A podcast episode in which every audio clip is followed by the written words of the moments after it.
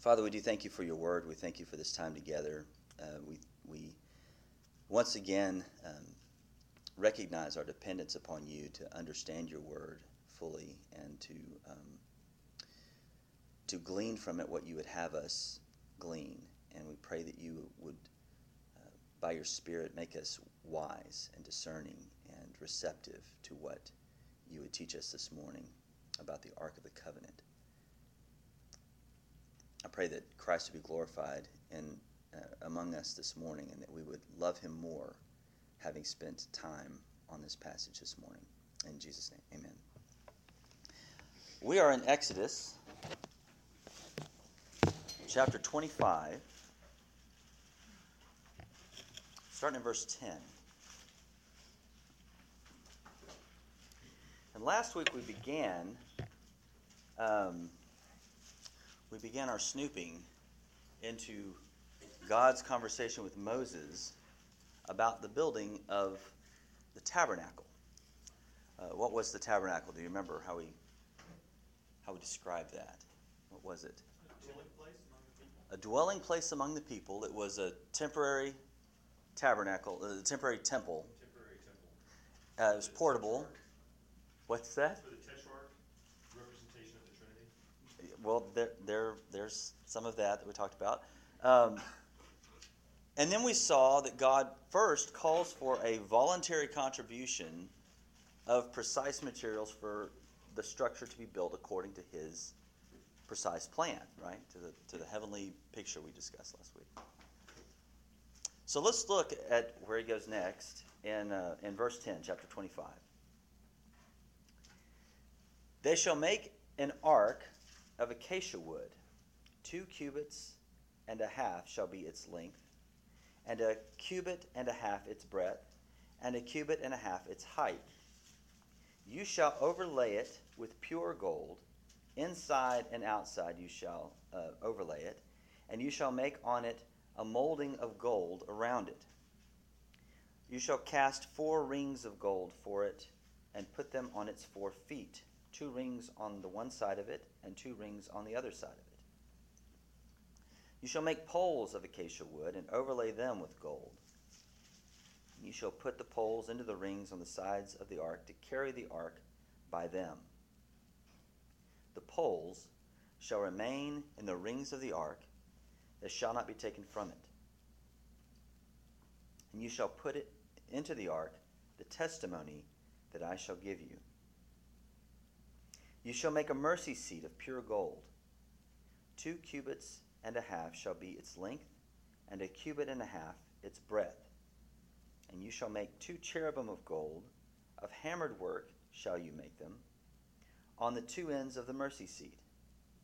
Make one cherub on the one end, and one cherub on the other end.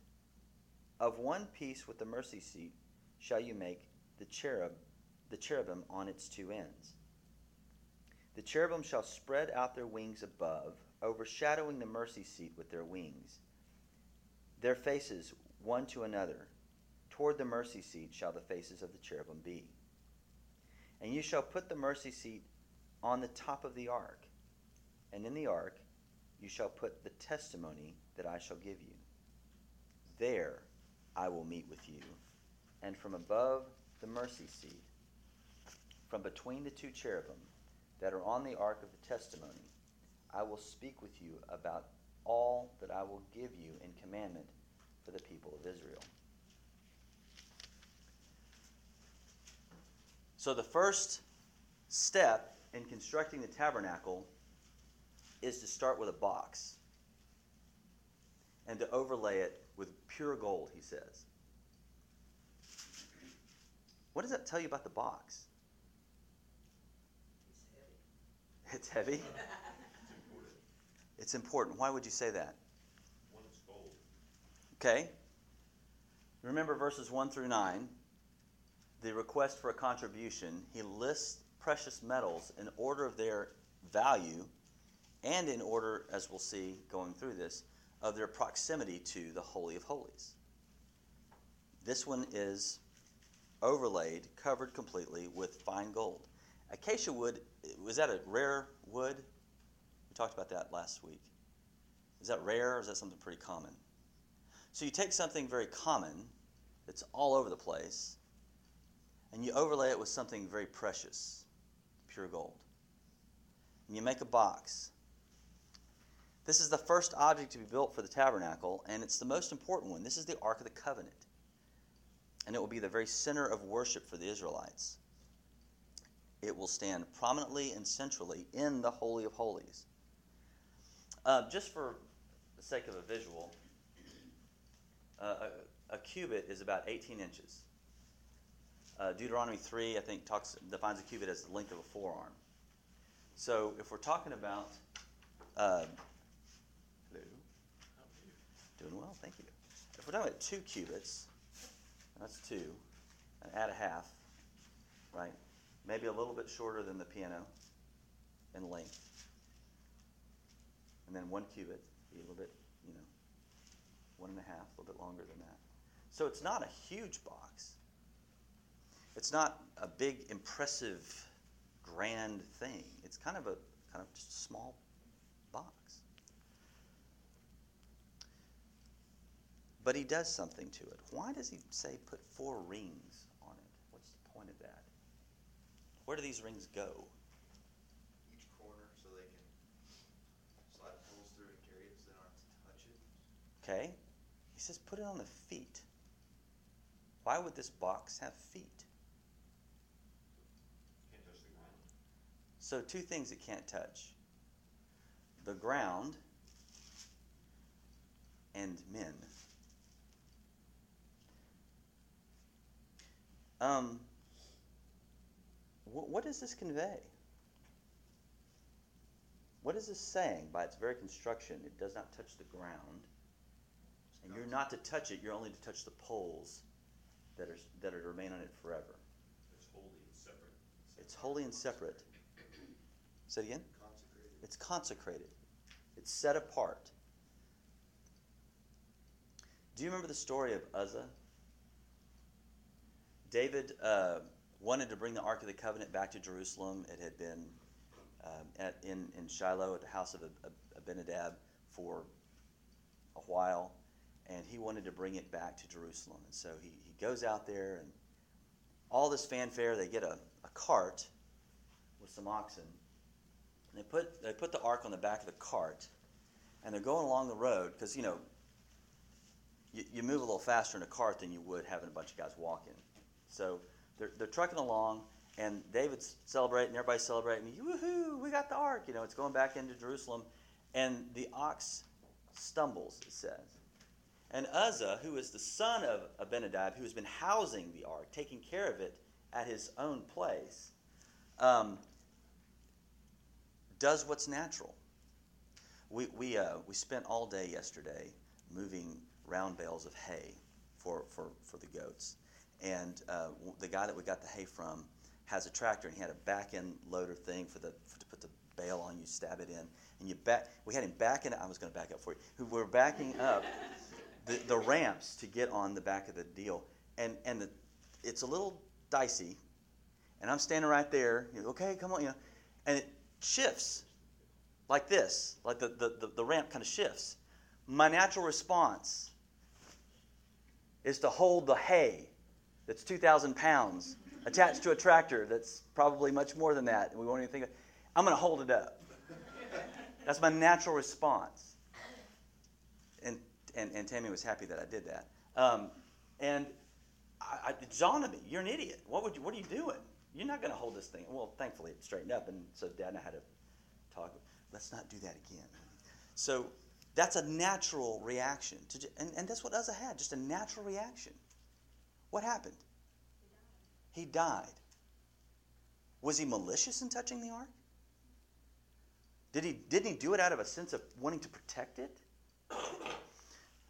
Um, I heard R.C. Sproul teach on this on that story one time, and, and he said, and I, and I won't I won't quote it directly, but just to paraphrase, he he said that it would have been better for the ark to touch the dirt, because at least the dirt is doing what it's created to do. The depth of our depravity, of our sin, is such that to be in contact with a holy God, immediately that's, that's, that's defiling it. It would have been better for it to touch the dirt. So the ark has feet to keep it off the ground, but even longer poles for men to carry it out of necessity. It's very special, very set apart. Um, but God provides, He still provided the poles by which the ark may be carried. What's so special about the ark? What's in it? Aaron's rod? Yeah? Aaron's rod, The tablets, What do we hear from here? What, what, you said a tablet. testimony. The testimony. Now, what do you think that is, the testimony? What's that referring to? To what is that referring? Good night. Ten Commandments. The Ten Commandments. And we learn later it's two tablets of the testimony written by the finger of God. When we talked about the Ten Commandments, we also said that the word for commandments in Hebrew also can be other things. What do we say? It's also the ten, Words. ten words or ten testimonies. Testimonies to what? The character and nature of God, yes. So you have here um, a very special, set apart, overlaid in pure gold, gold valuable box. And inside uh, rests the record, the testimony of God to his own nature inside this plain wood box overlaid with something very precious. Okay? Um, why, why were there two in this box? Two? Two tablets. Why were there two? We talked a little bit about how treaties were done in the He Middle East. That was representative of one copy for us, one copy for them. The- He, the, the people were CC'd on the copy of the covenant. They, they had two, they had two copies, each tablet containing the full covenant. And uh, some of the archaeological studies um, of other suzerain treaties or a great king and a conquered people, th- those kinds of treaties, um, they have the, the, the copies of those covenants uh, were in each country, among each of the separate people that were involved. And they're usually put in a sanctuary, a holy place. My covenant with this tribe is here before my God in this sanctuary. And then over here, the subject people, our covenant with the great king is in our uh, uh, is in our is in our sanctuary. Had to make sure what voice that was. I was going to reassess how we learn the will of God. But um, so so you have you have uh, in in both places a holy place being um, the the resting place for the covenant. What's unique here? They're together because the holy place for the great king and the holy place for the subject people is the same place. God is the covenant, God is the testimony, God is the oath by which it is made. It's all right there. You can go tell them. I'll text them. Mic check one, two. Boom. Thank you. Awesome. Hannah with the win. Uh, all right. What's next about this box? How is it covered? Gold. And there's something on top of it. The mercy seat, you say. He's instructed to build a cover out of gold for the ark. The width and length are the exact size of the ark. It's the same it's going to cover it exactly, right? There's no gap. It's to be made uh, to fit perfectly. Uh, there's stuff on top of it. What, what, what's on top? Cherubim. Cherubim. Now, the, are these the babies with the little harps and the little wings? The lion shaped cherubim. That's speculation, but Well, the, the Ezekiel, we, we could probably get a better description if we looked at Ezekiel 1 through 10, but we won't do that this morning. They know what to create? Yeah. did they know what to design those cherubims look like? Yeah. Uh, again, I don't know. Uh, it could be uh, the visions that God gave Moses on the mountain of what they were to be. We're just not given that exact. Bible got it wrong, by the way, because the rings are not on the feet. There are no feet. Yeah, look Wait. at this. My Oh, that's- question is, where's it, where does it say anything about the feet? The feet? Just in discussion of the ring. Verse Verse 12. 12. Put them on the four feet. Yeah. Put them on the four feet. Uh, What does yours say? Mine says four corners. There we go. Aha. Yeah, and that may be why the study Bibles have it uh, have it uh, cattywampified. But yes, the Hebrew has it at its feet, and the, ES, the ESV got that right, by the way. Yeah, go ahead. If you've ever moved anything as a team, that's probably the most scary job anybody can have is to carry the ark because you're depending on the two guys at the front or rear not Yeah. to lift it too fast ahead of you because if it slides to you, you're dead. Right, right. Yeah, that So that's teamwork. that I would be counting together. You know, you want to you want to have a rhythm down on that one, and watch out for hilly ground. Um, so we have this we have this lid with cherubs on it. What what is the description of these angelic-like creatures? They have wings. They've got wings, okay, faces. And they ha- and they have faces. And and what are they doing with the wings, and what are they doing with the faces? They're facing each other. They're facing each other. Wings are touching. So it's they're surrounding something with their wings. And and what are the wings doing other than facing they're covering and then what which way are they going? It says something about the direction of these wings.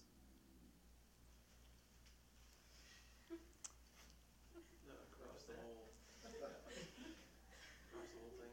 They're across the whole thing, that's true. They're overshadowing. It says something very specific. They're above, Says their Facing are toward each other.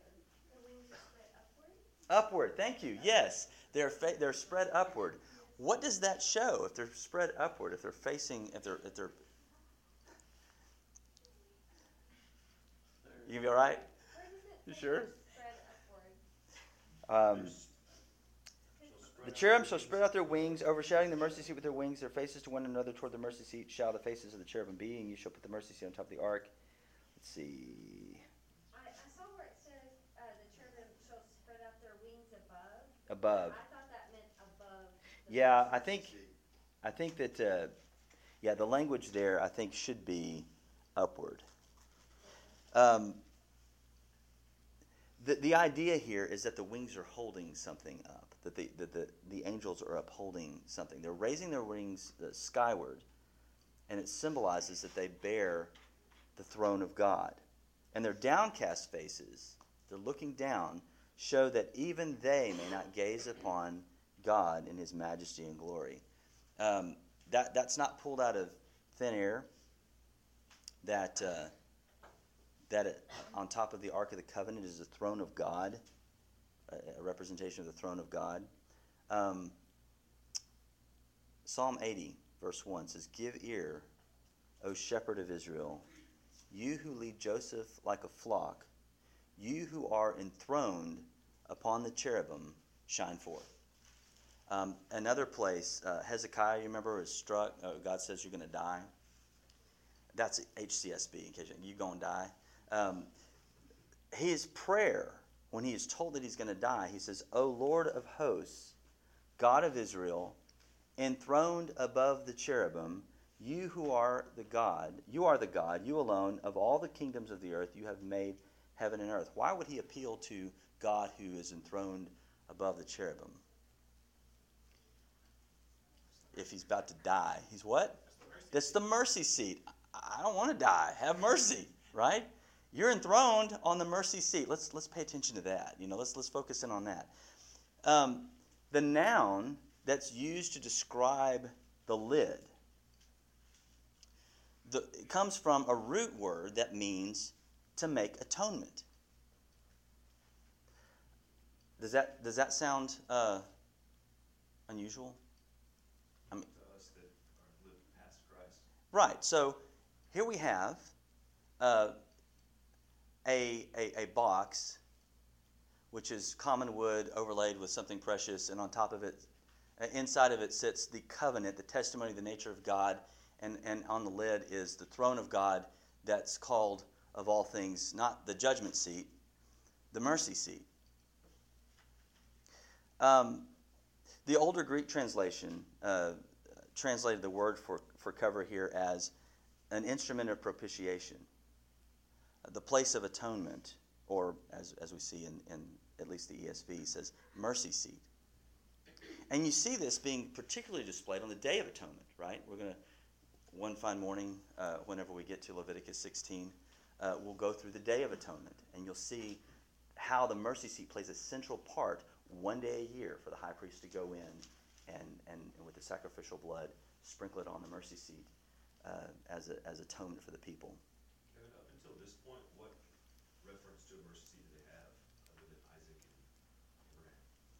Yeah, I can't think of one off the top of my head. I'm not. I'm not. Uh, I don't want to say uh, certainly that there, that there wasn't, but I mean, I, I seem to remember there being appeals to God's mercy by uh, Jacob, especially.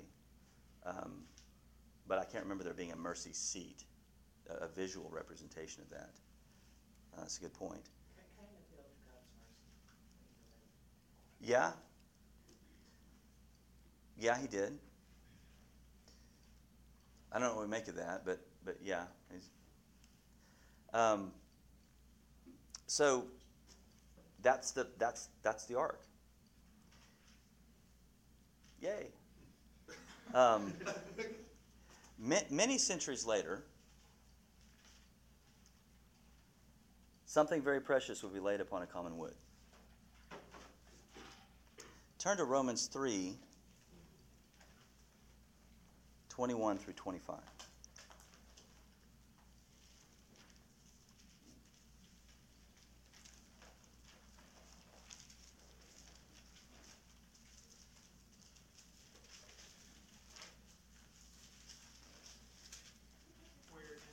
Romans chapter 3, starting in verse 21.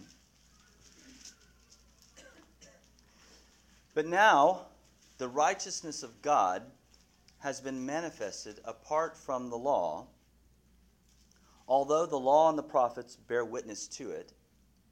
The righteousness of God through faith in Jesus Christ for all who believe. For there is no distinction. For all have sinned and fall short of the glory of God, and are justified by his grace as a gift through the redemption that is in Christ Jesus, when, whom God put forward as a propitiation by his blood to be received by faith. This was to show God's righteousness because in his divine forbearance he had passed over former sins.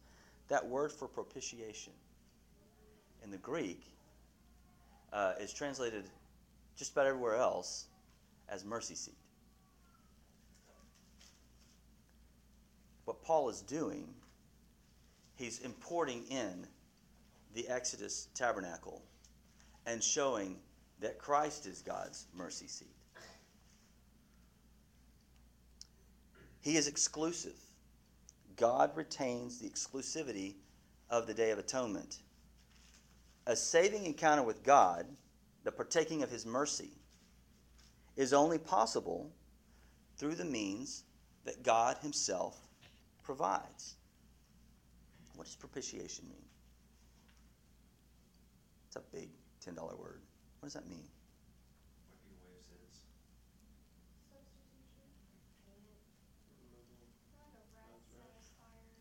A wrath satisfier. I'm listening, I'm hearing definitions being thrown around. A wrath satisfier. The, the aversion of God's punitive wrath is how the smart folks define it. The aversion of wrath. The aversion of God's punitive wrath. All of God's wrath is satisfied.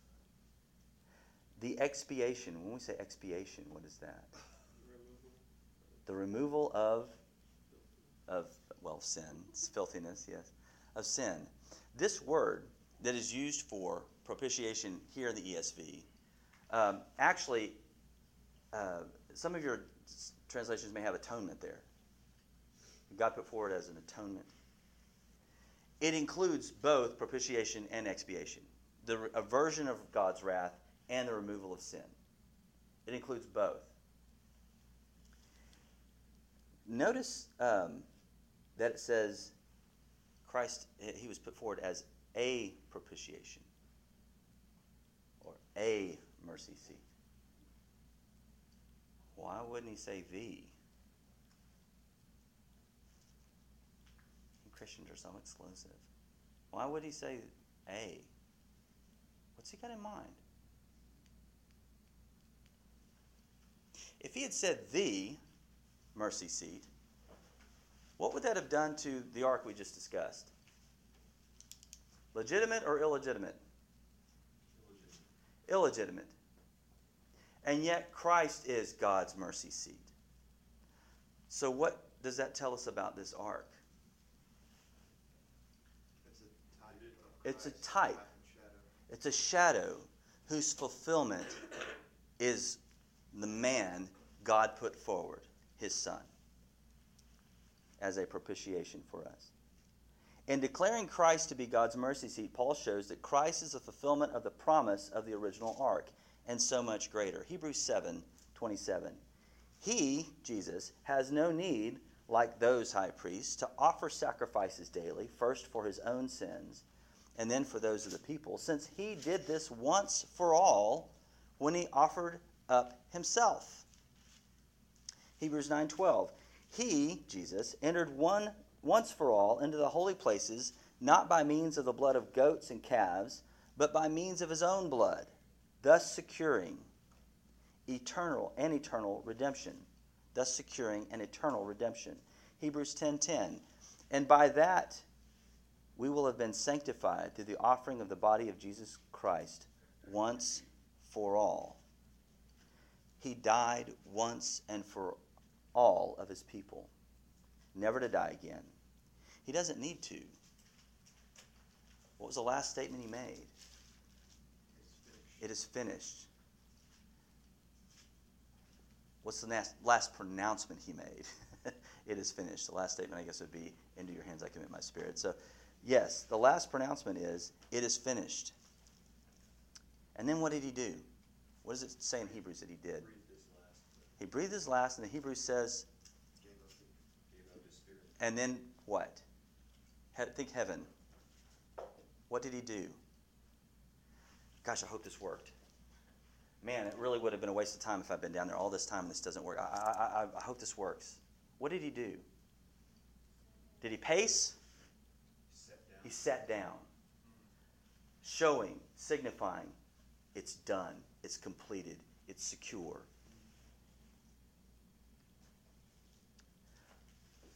Unlike the ark given to Moses, we do not carry him, he carries us. Unlike the ark that killed Uzzah, Christ said to Thomas and the disciples, Put your finger here and see my hands, and put out your hand and place it in my side. Do not disbelieve, but believe. Touch me, he says. Feel the scars that I have borne for mercy. What was in the ark again? The thing referenced in this passage. What was it again? The testimony of the very nature of God. Yes? Who he is, what he's revealed about himself.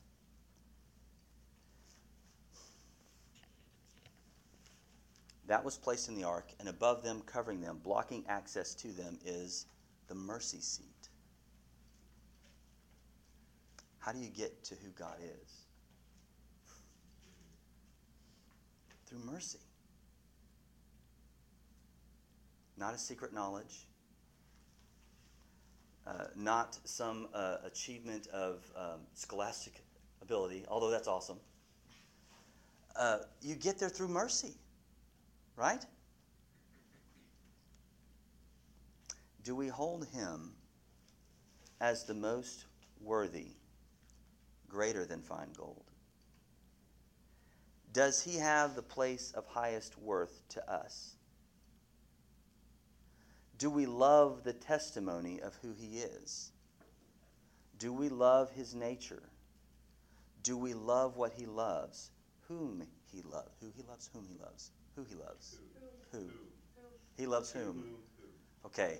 Don't get all law on me, all right, people? Whom he whom? It's he loves whom?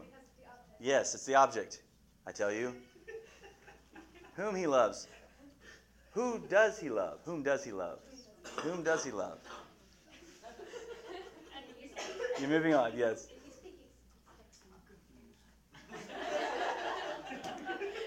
We have parts, and in, in, in English, we have parts of speech.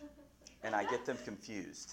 Oh, It should be the direct object whom, not the nominative pronoun who. love you, by the way, your English is very good. All right. You don't have that problem, I've noticed.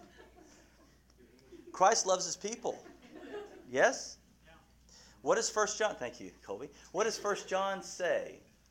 If you don't love your brother, the love of God is not in you. How, we know, how do we know that we've received mercy? By the love we have for Christ, the faith that we have in Christ, confessing that He is the Son, First John says, and the love we have for His people. He says it again and again. First John really could be condensed down to two sentences, but John just really expounds on the whole thing. Confess Christ as the Son of God, love His people. That's how you know. And you get there through mercy. If you love me, reflect the testimony, reflect my nature. What does he say? If you love me, obey my commandments. Go to the mercy seat. then live to reflect the one who gives mercy. All right. Any any questions on that? Any comments? Yes, sir. Um, speaking of the mercy seat with the cherubim, uh, you also see in Isaiah six, when Isaiah had his vision, Mhm. seraphim flying out. I don't know whether it's cherubim, cherubim, Doesn't seraphim have six wings? I guess so.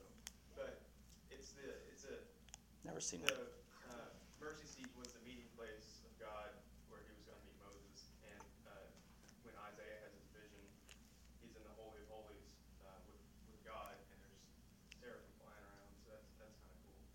Then it gets even better, um, after the, or the resurrection, when Mary went to the tomb, I'll read, uh, Luke, let's see. Luke twenty-four, two, and they found the stone rolled away from the tomb, but when they went in, they did not find the body of the Lord Jesus. While they were perplexed about it, about this, behold, two men stood by them in dazzling apparel. So, you know, gold's pretty dazzling. But then it gets even better, then you go to John twenty, and it says, uh, twenty verse twelve, and she saw two angels in white sitting where the body of Jesus had lain, one at the head and one at, at the feet. On each side of them where Jesus was, so that's pretty cool. Yeah, it's a neat picture. what are you saying,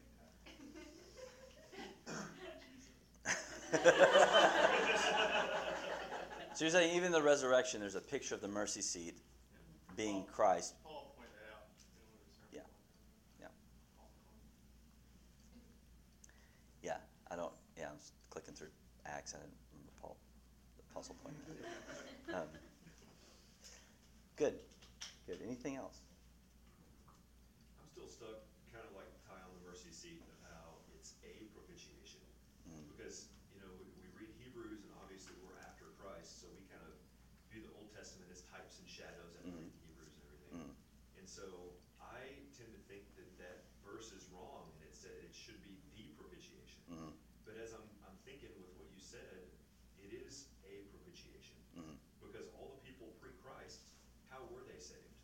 yeah. It was through Yom Kippur, the Mhm. sprinkling of the blood Mhm. yearly to get up to the point of Christ. Right. It's still Christ, but at that time, it was that mercy seat.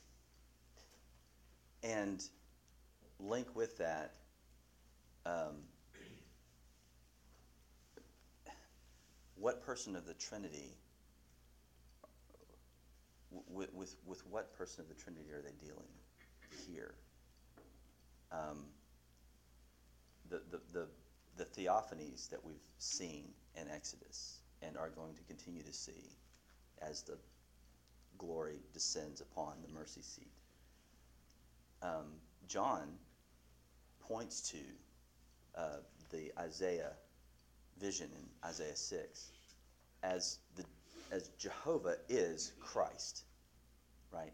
He, and that was Christ there that, that Isaiah saw on, in the throne room. And, and the idea is that all of the um, I see what you're saying. re- manifestations of God are the Son who's there. He's the agent of creation. He is the, the cloud by day and the, the pillar by night. Um, and so It's still Christ, I guess is the argument I'm making. The propitiation is Christ throughout all of Scripture, but Right. Christ is a type as the mercy seat in the Old Testament. Right. He is the man that died on the cross. Right, right, yeah. So I, it, it's all him. It's just what what is concealed in the Old Testament is revealed in the New. Right. Um, yeah. Pro, uh, Mark Dever would say, "Promises made, promises kept," which I, I love that. How do they talk about it in uh, covenant theology? There's the, the subject of their uh, their faith, and then the uh, like a carrying out of it, ordinance. Which covenant theologian are you referring to? Um, To which covenant theologian are you referring? to? a Baptist one, a Canadian, and his name is. Yeah. Yeah. Because different told to know. because there are different ways of describing it, and and they would all be considered covenant guys. Right. Some There's kinda- uh, so the, the, the subject of, of our faith is Christ. It's always been Christ. Right. The whole Bible.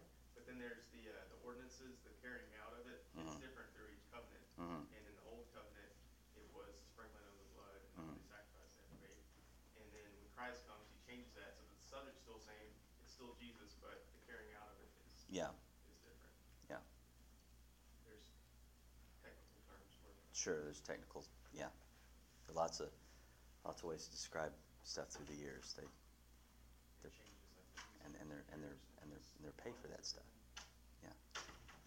All right, what, uh, what else? What, anybody else have any other comments? Yes, ma'am. As this the Sunday school answer where we talked about, but it is really cool to think about Christ, the mercy seat, and Mhm. in Christ, Christ is the Word, and He is, Mhm. uh, you know, the testimony of God's character Yep. to us. In Colossians one, He is the image of the invisible God. Yep. It's cool just to think about the ark and what's in it in Christ and what's in Him. Yep. I know it's obvious, but it's just. No, that's great. Colossians is a great place to go, uh, precisely. And, and in him, the fullness of God was pleased to dwell. The full nature, the full representation, the full character of God is pleased to dwell. And that's the picture you have in the ark. Um, but you don't get there. It's a gift. We don't work for it, or else it's wages, Paul would say later in Romans. Um, so, yeah, good. I keep thinking of the word covering Mhm. and how like mercy seat it means mercy covering. Mhm. Um, that's what my Bible said. Um, and how like Jesus like in the propitiation is like a covering for our sins, Mhm. and even just like going back to Genesis with Adam and Eve, and God gave them coverings. And Sure. I just keep thinking about that connection. When you have covering, you have a picture of mercy. right. Yeah, very good. Very good. Anything else? All right, I'm pretty confident there's still coffee in the fellowship hall. So we'll all make a beeline here in a second. Let's pray. Father, thank you for your mercy. Thank you that mercy is revealed completely in Christ and that it is finished. He's not wringing his hands over the mere possibility of salvation, but he sits down because it's finished. It's a done deal. He has bought his people, and you are drawing them to him, and he will in no way cast them out. Why would he reject a gift of his Father for the work that he has done on the cross? So we thank you that your because of your great love, you've raised us up with him and seated us with him in the heavenly places. And so we ask that by your Spirit you continue to draw us to him, that you compel us and cause us and incline our hearts to reflect who you are in every area. Leave no stone unturned in us. We would we want to be perfect mirrors of who he is because he reflects the nature of God. He is the nature of God. Help us to do that on this earth, that, that the testimony of who God is would not be um, tucked away in a box, but it would be spread by the reflection of that testimony in his people. Give us boldness, give us clarity of thought, and grant that those who do not know you now would come to know you by that testimony. Because of the grace of Christ that rests not in a tent somewhere, but upon his people, ever present. We thank you for these things. In Jesus' name, amen.